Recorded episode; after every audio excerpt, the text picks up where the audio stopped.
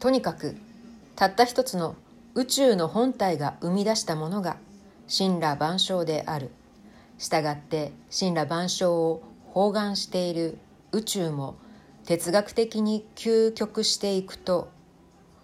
現象界に存在する一切の物質もこの宇宙本体から生み出されたものなのである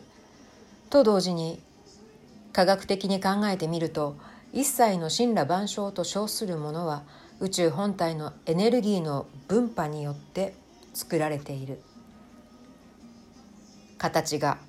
つまり目の前にあるというのは、宇宙本体の力がまだこもっているからである。その力が抜けてしまえば、形を現象界から消して、根源要素に還元しなければならない。人間の死というのもそういうことなのである。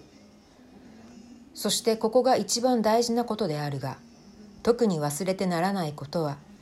人間は万物の中でこの宇宙本体の分派分量を最も多く頂戴しているということである。人間以外の生物が真似することのできないほど、誠に多くの分量をいただいている。このことが人間が霊長と言われるゆえんなのである。もう一つ重大なことがある。それは普通の人にはなかなか考えられないことであるが、すべて木というものは動かなければならないということである。木というものは一定一箇所に静かにしている気遣いはない。木が動くと動いた木によって物が作られるようになっている。エレクトロンだって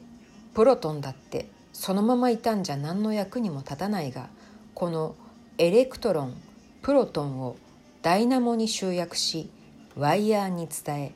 あるいは線がなくても空気を伝って、これを受け入れる受信装置のあるところ、あるところへ移せば、そこに恐るべき力、熱、光が出てくる。つまり、あの電気というものである。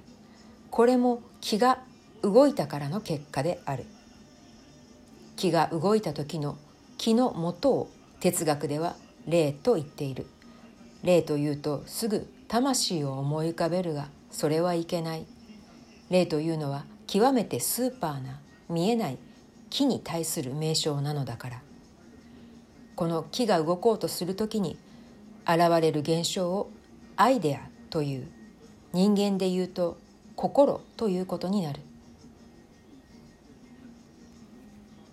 英語でアイデアというとすぐ人間の心を動かす心、人間の人間の動かす心と思う人がいるが、それは大間違いだ。アイデアというのは気の動く場合における現象事実に対する名詞である。元の発音はギリシャ語でイデアと言ったのだ。だから心というものは気の能動を指して名付けた名称である。